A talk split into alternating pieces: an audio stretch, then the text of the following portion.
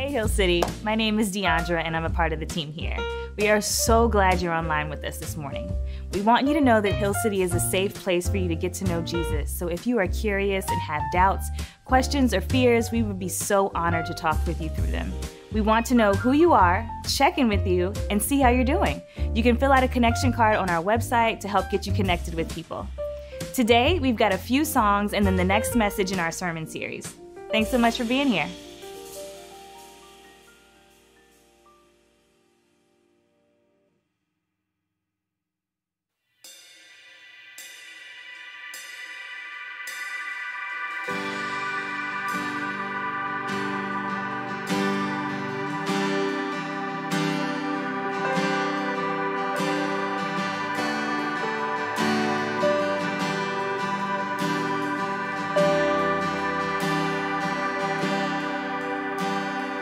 Mountains are still being moved, strongholds still being loosed.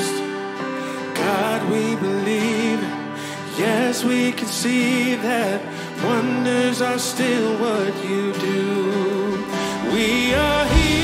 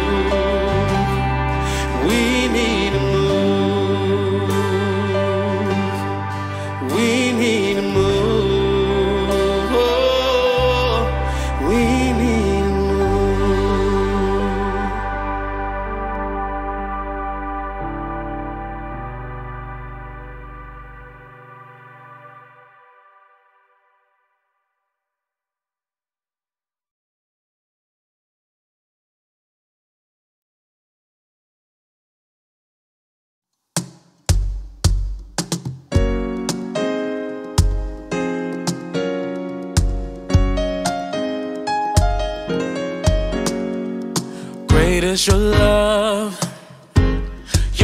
love for me, sin cast away. From west to east, oh God, your grace for me, it never ends. So I praise you, I praise you, I praise you, I praise you, Lord. Great is your love, your love for me, sin cast away. From west to east, oh God, your grace for me, it never ends. So I praise you, I praise you, I praise you, I praise you, Lord. I praise you, I praise you, I praise you, Lord. I never wanna go back, there's something better. It gives me hope that will last, it lasts forever. I leave my guilt in the past, and now my future is in the cross, in the cross, and I don't wanna go back. It's in the cross, in the cross, and I don't wanna go back, back, back, back. And I don't wanna go back, back, back, back, back. And I don't wanna go back. Your mercies are new, and new every day. You're working for good in every way. Oh God, your grace for me, it never ends. So I praise you, I praise you, I praise you, I praise you, Lord.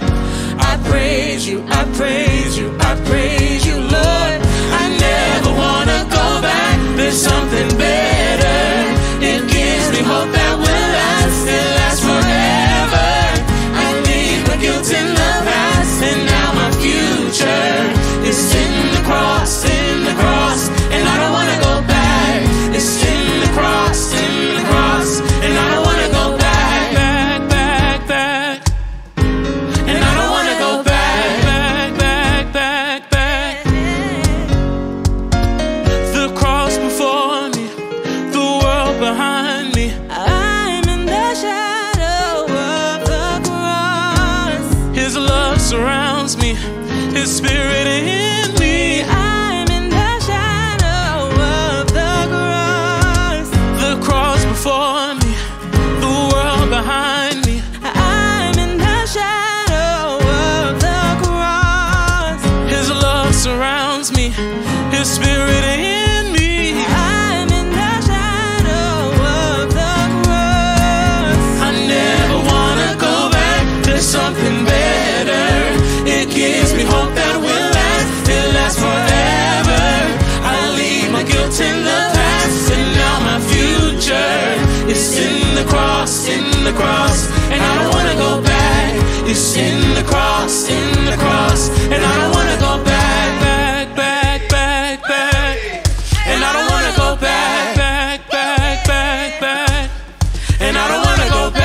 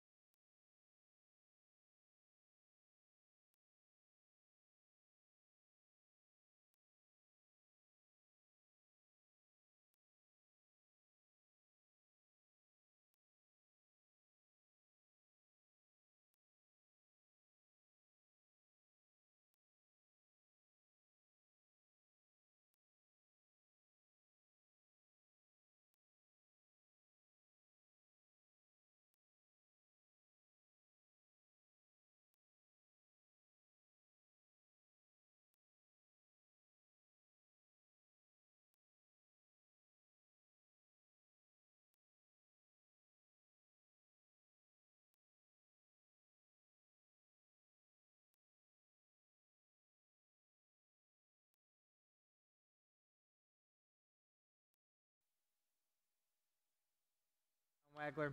I'm part of this Hill City team here, and just so grateful uh, you decided to spend a portion of your Sunday here with us. And um, we'd love to get to, to know you and answer any questions that you might have. Um, so on your way out, um, there's an info bar there um, where some folks are hanging out and can answer any questions that you have. You might be wondering, do we always have a hot tub in our church? And yes. We do. No, this is, um, we're going to be doing some baptisms actually in the second service um, today. That's all we could do. They couldn't do the first one, so we're doing them in the second uh, service today and celebrating people's decision to follow Jesus, and which is like really exciting. Yes, absolutely. And um, we're really excited about that. We're going to have at least one more next week too. So if, um, let me just say this, if you do want to get baptized, um, it's going to be available next week as well. So if you've never been baptized and uh, you've made a commitment to follow Jesus and you want to make a public declaration of that, we would love to baptize you. And um, and if you want to, um, you can email um, just info at hill city r v a dot com, info at hill city r v a dot com, and uh, we'd love to dunk you. It would be our pleasure. And so, um, you know, this week's baptisms, we're kicking off a new series, and the next week is our birthday celebration. Um, and so if you've never been here for one of our birthdays, um, that's how we know if you're one of our people, um, honestly. So um, we just uh, we just love to celebrate really well, and we have a good time. And so we have a lot planned for uh, next week, and really excited about celebrating seven years of what God's been doing uh, here in this community. So um, we're in this new series called Built to Last. Um, can you imagine a time where um, there was political unrest, um, a massive pandemic, uh, racial issues, um, violent tolerance? And what I mean by that is if you don't like specifically agree with people, like they violently come against you. Um, can you imagine a time like that? Isn't that crazy? Um, here's what's interesting. I'm also describing first century Rome, okay? And when the church first started out, this is this is what I want us to, like, in this entire series, this is really what it's going to be about, is um, understanding, like, why we do this. Like, why does this matter? Like, what is it? Is it such a big deal to gather together as people? And why does the church actually matter? You see, when it started, it started in the midst of incredible political unrest. It started in the midst of um, really uh, a couple of significant pandemics. Actually, one of them killed tw- over twenty-five percent of the Roman Empire.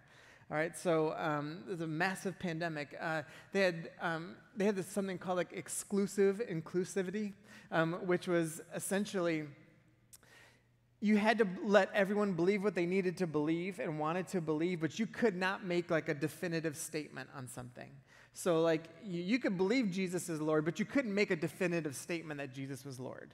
Um, and if you did, they violently came against you. Like you, we think cancel culture is like new. It's not. Like it was like in first century, like they were doing, they would just kill you, like literally. And so, um, so it's a little different, but it was around there, and that was a reality. Um, of course, they had caste systems and racial issues and ethnic issues and stuff um, as well. And so, in the midst of all of those things, and, and sometimes we take a step back and we're like, man, it's like so hard to be a Christian. I'm like, this is how it started. Like, this is exactly how it started. Um, even last week, I mentioned this in the second service, but not the first one, but I said, you know, even with this pandemic, in terms of our faith, the pandemic is not a big deal. It, it just isn't. Like, it, it isn't. And, um, but it's interesting that, you know, throughout the pandemic, on average, on average, churches lost about fifty percent of their people. And, um, and I mean, like, lost, like, disconnected from their faith, disconnected from everything, like, just, like, gone from the church in and of itself. And so one pandemic, it's a big deal in terms of society, of course.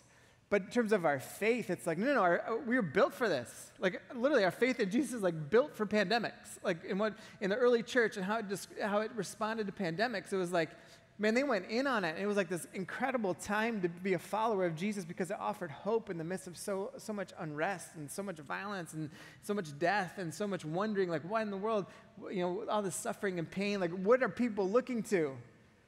It's like, man, one of the greatest times to be actually a Christian is, is right now. And what an, what an incredible opportunity. And I was even thinking about how, um, you know, right now, like the rates of anxiety, uh, depression, uh, loneliness, suicide, there's uh, the lack of volunteerism is like going off the charts in, in our country. And all those things mean is like what the world has to offer doesn't work. It doesn't. It just doesn't work. Yet, they're not turning to the church and wondering if that does.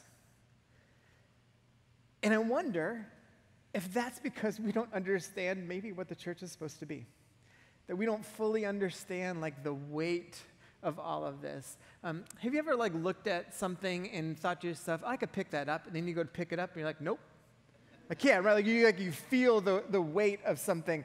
Um, my brother would say that when I was a little kid, um, I was just like, I was like, I was ten and a half pounds when I was born, and I was just like a little bowling ball. And um, and so well, my brother said, like, you would feel it if I ran into you just as like a little kid, you know? And, um, but like if someone picked me up, they're like, oh, wow, like for such a small little kid, like you're just like packed tight, right? Like there's something like like in there. And so, and so like there's just that reality that sometimes like you, like man, you don't understand it till like you feel the weight of something. And that's what I want us to do today. I. I The next two weeks in particular, this series is going to be about eight weeks long, but, but in the next two weeks in particular, I want us to like feel the weight of what it means to be in the church, to like feel the weight of all of this, because it's so important, like to just like feel like, why is this a thing? Why is this such a big deal? So here's the main idea for today, that the church is the gathering of people for a purpose. This purpose will outlast any trend, ideology, or any man-made construct. But do we know why? That's what I'm going to concentrate on today. But do we actually know why? Um, we have deep issues right now that are trying to be answered with superficial answers, right? And so it's like whatever's trendy, like we'll just do that. Um, it, trends are kind of, I mean, trends come and go. Right? Right now, like nineties fashion is back. And it's like, y'all have seen the pictures before, right? Like that's like a thing, but like, but like, and so trends come and go. But we we we like answer the, these these like deep questions of like pain and suffering and how to make things better with like very superficial answers. Yet the church offers something deep. The church offers something, or should be offering something, that when people are like, ah, you guys get it, but we're missing it. And that's what I really want to tap into um, today. So um, we're gonna be in the book of Acts. Um, This book is, so you have sixty-six books in your Bible, and you have, in the start of the New Testament, it's Matthew, Mark, Luke, and John, which are called the Gospels. And then it's this book called Acts. And it's, some of your Bibles might say it's like the Acts of the Apostles or something like that. Um, but really what we're seeing is, is the acts of Jesus manifested by the Spirit through people. And, um, and that's what we're actually seeing in, in the book of Acts. It's the start of the early church. Um, it's the start of everything in Christianity. After Jesus has, has died and he's risen again, this guy named Luke writes Acts. He also wrote Luke. And so I'm going to take a look at two passages in Acts chapter one and then a short one in Acts chapter two. It starts with this. It says, in my former book, Theophilus, I wrote about, the former book is Luke, um, I wrote about all that Jesus began to do and to teach until the day he was taken up into heaven, after giving instructions through the Holy Spirit, all right? So this is going to be important. To the apostles he had chosen. After his suffering, he presented himself to them and gave them convincing proofs that he was what? Alive. He appeared to them over a period of forty days and spoke about, look at this, the kingdom of God. On one occasion, while he was doing what? Eating with them, he gave them this command: do not leave Jerusalem, but wait for the gift my, let me put that, gift my Father promised, which you have heard me speak about. For John baptized with water, but in a few days you will be baptized with the what? Holy Spirit. So Luke keeps bringing up this whole Spirit thing a lot. He says, then they gathered around him and asked him, Lord, are you at this time going to restore the kingdom of Israel? Now this is important in this, this part, and I want to pause here for a second because they're not, this isn't, sometimes people be like, man, why don't they get it yet? They don't get it. Like, that's not what the disciples are doing. You see, what the disciples know is that in the history of the people of Israel was this reality that this Messiah, this Savior was coming back, and the restoration of Israel is going to be the restoration of the kingdom of God. And so they're like, is this the time? Is, is you've been teaching so much, and we've been waiting on this, and, and we're with you on all of this. Like, is this it? And this is how Jesus responds. He said to them, it's not for you to know the times or dates the Father has set by his own authority, but you will receive, look at this, power when the what? Holy Spirit comes on you, and you will be my witnesses in Jerusalem and all Judea and Samaria and to the ends of the earth. Then he continues on in the next chapter, and, and in Acts chapter two, he kind of spills over into uh, where Peter's in there, and they're in front of just like thousands of people, and in this massive gathering, and Peter is talking, and he says this, he says, you need to repent and be baptized, and we're doing that today. Every one of you in the name of Jesus Christ for the forgiveness of your sins, and you will receive the gift of the Holy Spirit. The promise is for you and your children and for all who are far off, for all whom the Lord our God will call. With many other words, he warned them, and he pleaded with them, save yourselves from this corrupt generation. Does that sound applicable to today? Those who accepted his message were baptized, and about three thousand were added to their number that day. So when people are like, man, you can't have like a big church. I'm like, literally on the first day it was three thousand people. So I'm all for, listen, let me just say this up front. Big, small, medium, whatever, it's all a good option, all right? What really matters is the heart and what they're going after it. It's because we see all of those things within the context of Scripture. So we have this passage here, and, and, and Luke is writing this, and he's like, let me just describe to you guys what happened. Like this, there's some significant things about the weight that we should feel when it comes to this church thing. All right? We should just feel like, oh man, this is like this is like a big deal. This is not to be played with. This is something like very, very significant. So, who is the church about? On the count of three, I just want you to say it, all right? And if you're thinking, is it this? It probably is. All right? Who's the church about? One, two, three. Jesus. Good job, you guys. I'm going to add a little something to that, though, because this part is important. The resurrected Jesus. You see, we could have made it about a person. He could have just made it about what Jesus taught. Could have made centered around like this kind of like idea of Jesus. But the resurrected part is what's really important. The resurrected part is like, he was dead and now he's not anymore.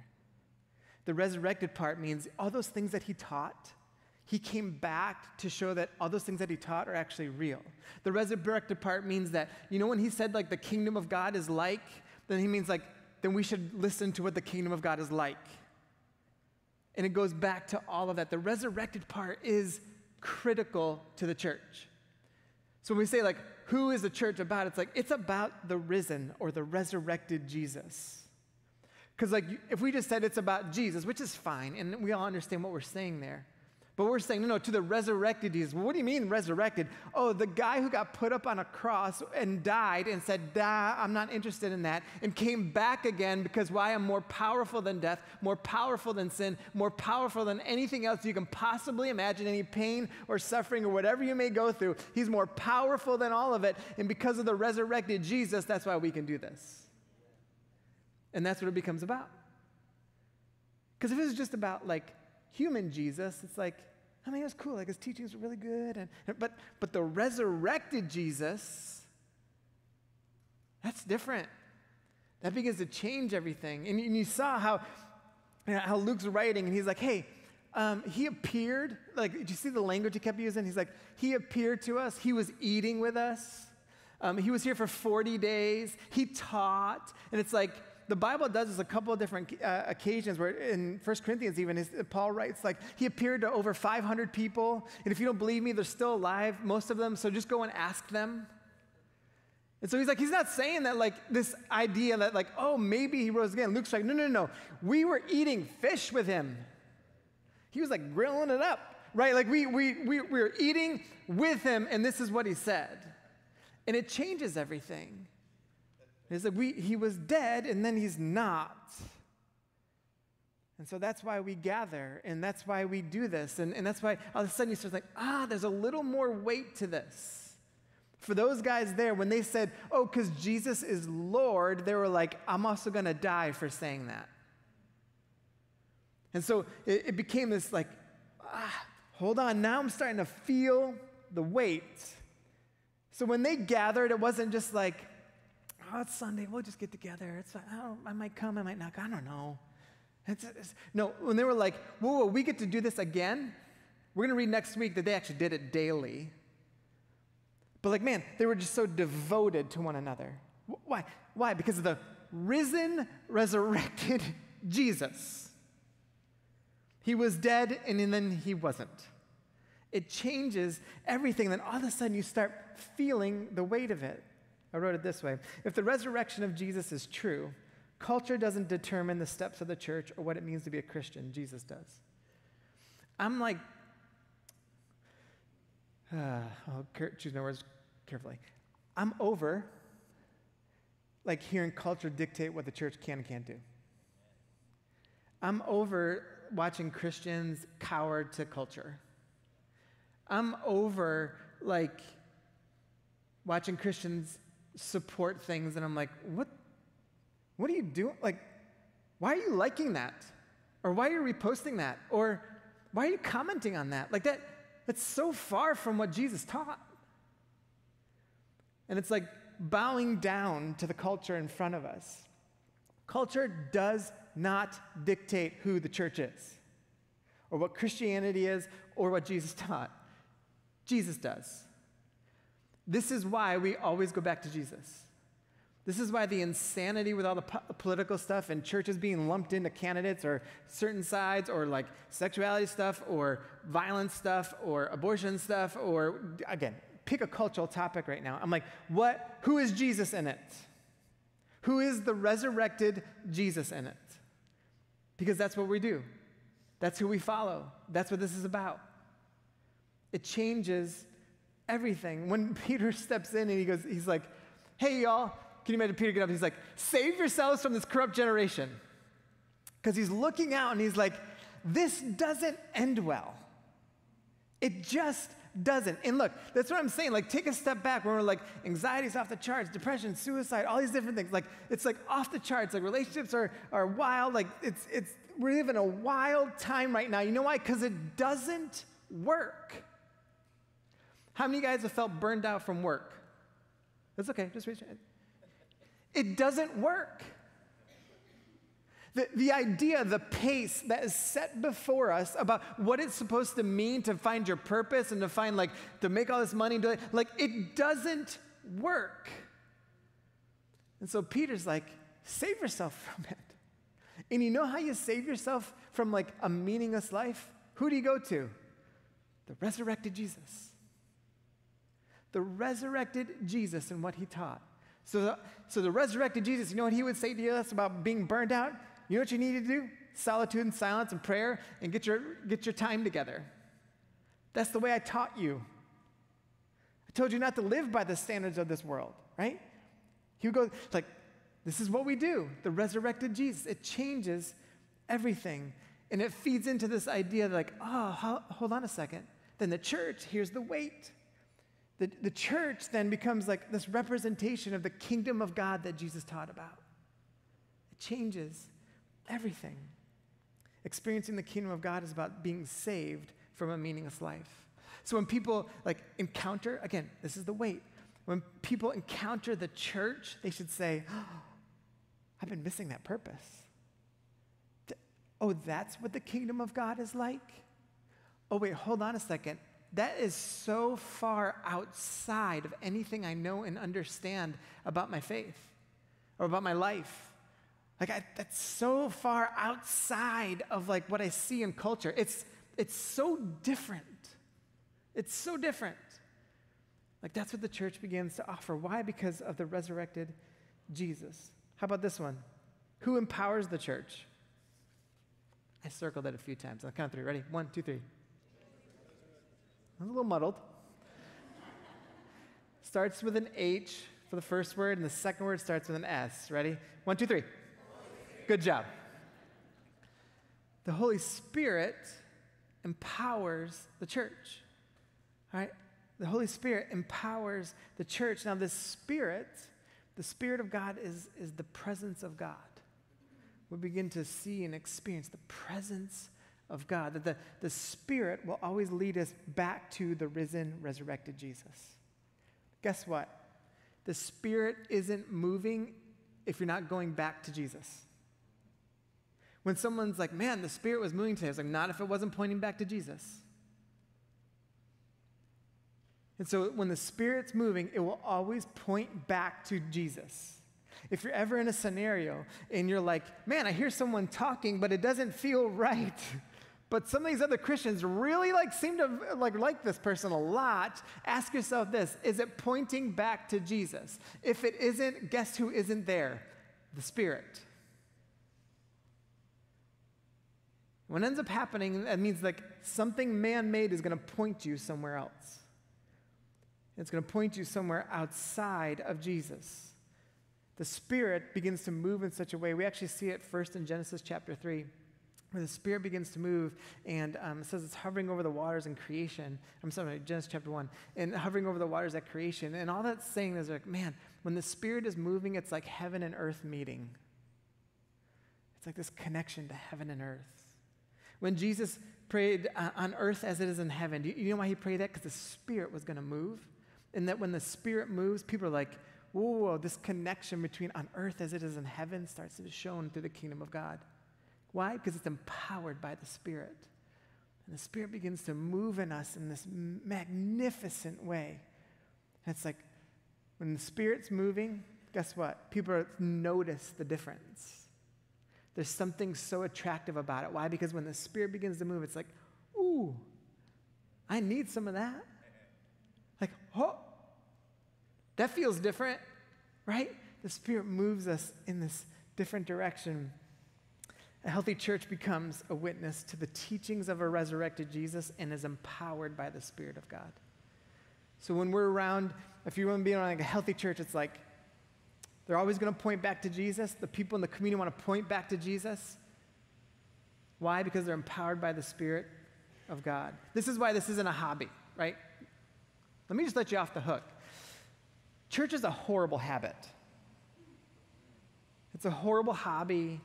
Like, you just you end up feeling like guilty about stuff, and like then you just kind of you, you want to come but you don't want to come, and it just feels weird. And so like it's it's like not a hobby. It, it's it's not a habit. It's not and it's like it, like you can like get way better hobbies. You could. But when it's empowered by the Spirit, it begins to change everything. Look, look this, this guy named Ignatius before said it this way. He says, without the Holy Spirit, God is distant. Christ is merely a historical figure. The gospel is a dead letter. The church is merely an organization. Authority is domination. Mission is propaganda. Worship is an evocation. And Christian action is slave labor. But with the Holy Spirit, the risen Christ is here. The gospel is a life-giving force. The church means communion with the Trinity. Authority is a liberating service. Mission is like the Pentecost, which is what we were just reading about. The liturgy is both commemoration and anticipation, and human action becomes more godlike. Something about that Spirit that changes everything. There's something about all of a sudden you're like, whoa.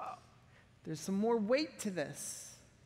It's like the empowered, like movement of the Spirit. Of this isn't something different about all of this. I thought I wrote down this week, one of the greatest sins of the Western Christianity is to treat something empowered by the Spirit of God as optional or only engage when it's convenient.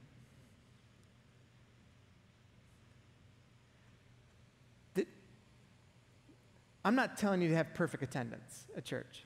Life happens. Things, I'm not saying that. But I am telling you you should prioritize it. Why? Because the Spirit of God is moving in it. There's this weight that's attached to it. There's this weight to being in community with other people. There's this, this weight that's there. It's like, oh man, this is, this is just different. It's different. I, I feel the weight of what it means to be in church. I feel the weight of what it means to be in community with other people. And this is just like one version of it, y'all. Like, like Sunday mornings are, are significant, but like, you know, discipleship is a big deal. Like all the things, we, like connected in community with a grouping of people is so important.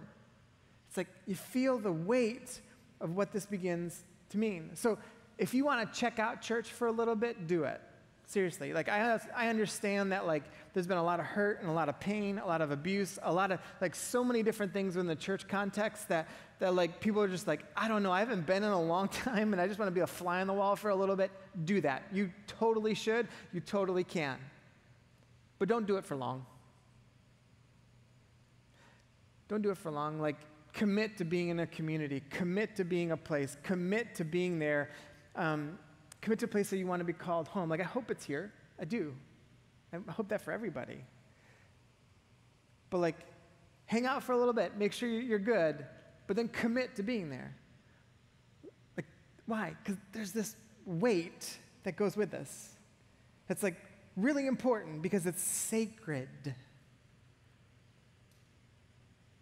Even this morning when we were praying through um, the service and I was praying about like everything, and, and we just and we got a text like right before the service started that um, someone just dear to us as part of our church community passed away last night, and, um, and I was just thinking like, and this is someone like they love coming to church. Um, his wife Johnny is is actually like watching online right now, and she texted me this morning, I'm gonna be watching and, and everything, and and I was like, gosh, the sacredness of this community is just massive.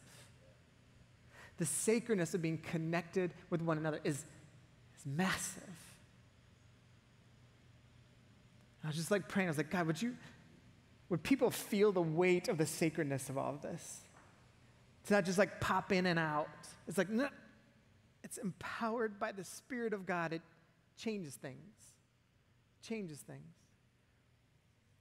What about this? What's the purpose of the church? Do you remember what he said? He said something. There were going to be something into Jerusalem, Judea, Samaria, and the ends of the earth. Do you remember what he said they were going to be? On the count of three, for those of you that, no, one, two, three. Witnesses, good. Witnesses. They were witnesses. To who? The resurrected Jesus, empowered by who? The Spirit of God. That's the church. That the church becomes the witness to the resurrected Jesus through the Spirit of God. We don't witness to anything else. If the church becomes a witness to anything else but the resurrected Jesus, guess what? They are not empowered by the Spirit of God. They are not about the kingdom of God, and they are not the church that Jesus said was supposed to be established. And it's like, no, no, no. Ooh, this is sacred. We're still witnesses to the resurrected Jesus, empowered by the Spirit of God. When you go outside that little circle of like the resurrected Jesus and the Holy Spirit and the church, when you're outside of that, you're outside of the presence of God.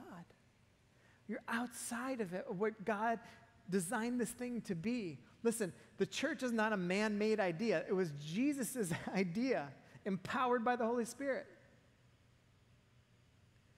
So you feel the, the weight of all this that comes in. And this is why community is important. Listen, um, I would love when you pick up your Bibles to just start reading. And whenever you see the word you, just say in your brain, hey, this actually typically means you all or y'all or yous guys.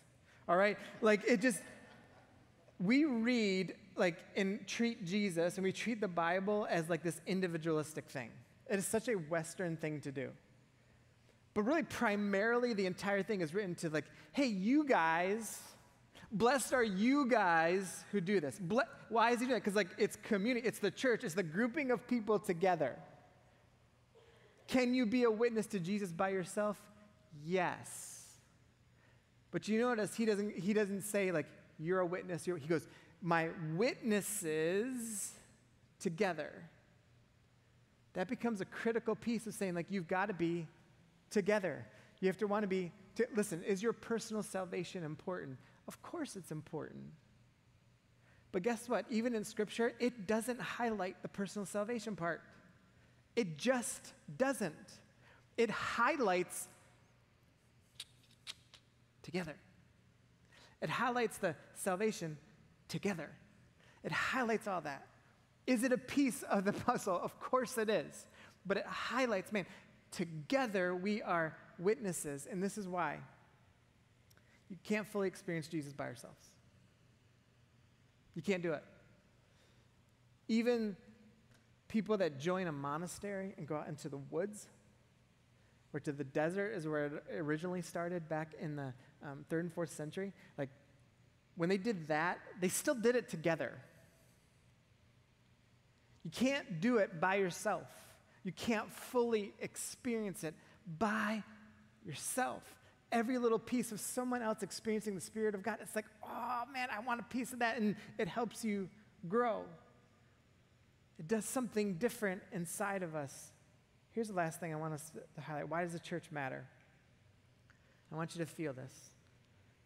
It's the weight of the story. So what I've been trying to, like, put in front of us is, like, to understand why it's like, man, communally the church is so important. It is. Individually, the church is so important. It is. Um, to the community around us, right? In society and culture, it's super important. But we're also, the church is also so important because it's part of a cosmic story. Have you ever thought about that? Again, it, it just adds some weight. It's, it's part of a cosmic story. Not just, sometimes we're like, oh, just, here's my little church experience. It's like, no, no, no, hold on a second. It's part of a cosmic story of humanity. That's why it's so sacred. I drew it out like this. Let's, let's see if we can do this the right way, but I want you guys to see this part. So we have creation, heaven and earth, and God, humanity. Like, that's at the beginning of this story of all humanity. It's like, man, the presence of God is there. Like this, this heaven and earth thing, it's like they're in unison. Like God's creating and all that stuff. And then you got the end of the story in Scripture where it's like, again, we go back to this. We go back to this new heavens, this created new heavens, new earth, right? We go back to this ultimate heaven and earth connection, and, and then we got the presence of God. But in the midst of all this stuff is just fascinating to me. Right around here, something comes into play. Sin, right? In Genesis chapter three, Um, sin comes into play. When sin comes into play, it, it breaks up this communion that we had. It breaks it up. It, there's something, like, it's it's missing, and um, we step into this, and, and God does something, like, super significant.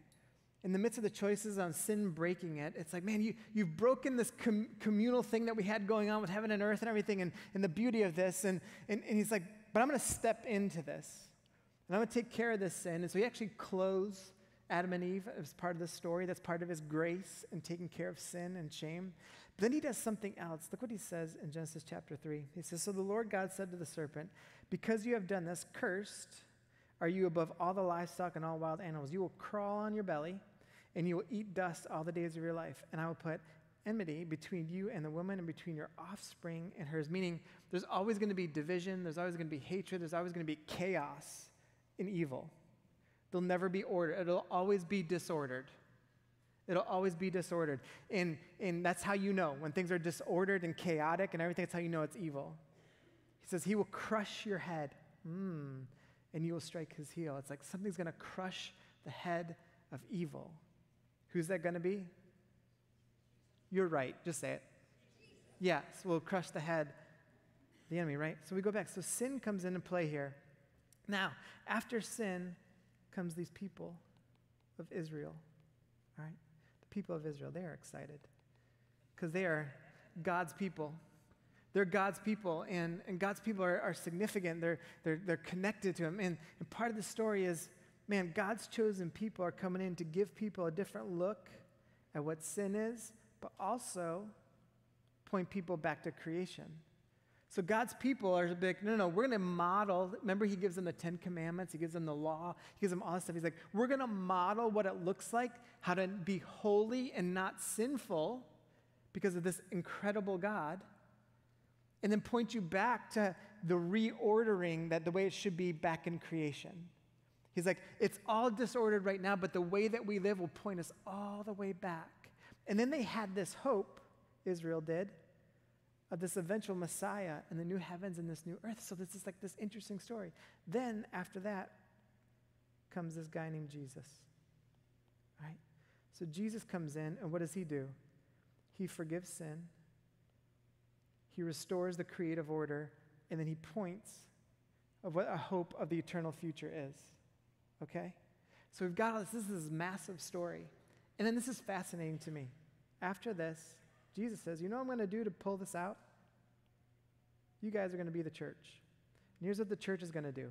It's going to point back to me on the cross, point back to the forgiveness of sin, point back to reordering, but also give you hope of the future. So all of a sudden, the church on this timeline of, of cosmic reality of humanity takes on this whole different view. And do you remember what it said in the Genesis three passage that we would read? It said that he's going to do what? He's going to do what to the head? Crush it. Look what it says here in Romans sixteen. The God of peace will soon what? Satan under what? Whose feet? The church. So all of a sudden, the church is like, we're supposed to be the people who show Jesus who Jesus is, the resurrected Jesus, empowered by the Spirit. And when the church acts like that, guess what happens to evil around it? Crushed. There's some weight to what we do. There's some weight to the church. There's some weight to all of this. So I put it in this, these terms. The church speaks to the story of humanity by repping Jesus, communally dealing with sin, stomping out evil, embodying the presence of God, and giving hope for the future. Band, you guys can come back up.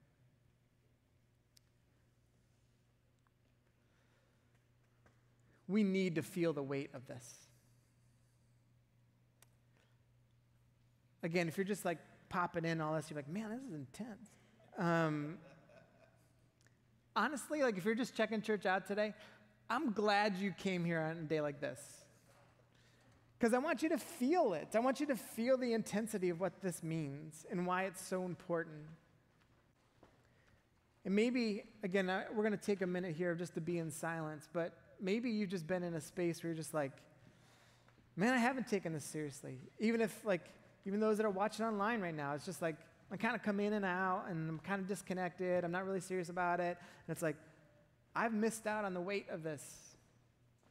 I've missed out on the sacredness of this. I've missed out on what it means to like, to really want to be connected and serve and be a part of the community and really make a difference. Can you name anything else that has this responsibility to stomp out evil? Can't. This is a God-ordained thing that his people and his church, when it points to a resurrected Jesus empowered by the Spirit of God, the community around it feels the church stomping out the evil. That's what I want us to push towards.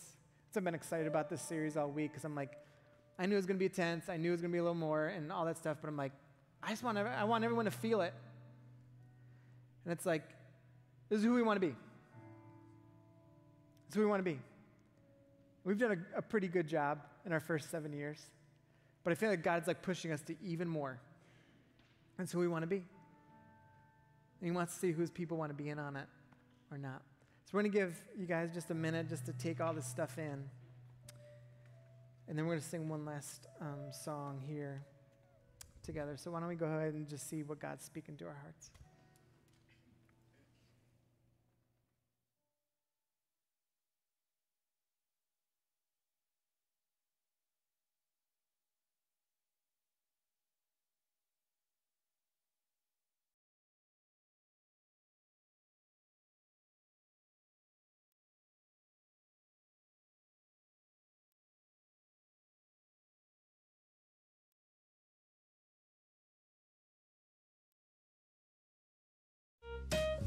Thanks so much for watching with us this morning. There are a lot of really important things happening in your community that we want you to be a part of, like summer events, community groups are picking up, discipleship, we got a birthday party, influencers, oh my. If you were out there and have questions, prayer needs, or want more information on anything that I just mentioned, hop on over to our website so you can stay in the loop. See you next week.